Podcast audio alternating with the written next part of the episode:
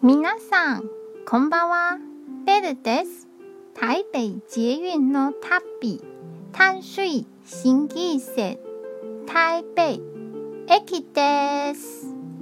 私が好きな場所は、駅の北側にある候車站商圈です。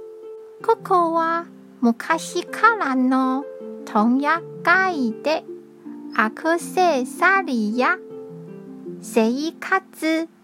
魚とか。安く。売られています。この辺りは。再開発が。進んでいるので。古いお店が。だんだん減っています。少し寂しいですね。今日も一日お疲れ様でした。ゆっくりお休みくださいね。じゃあ、またね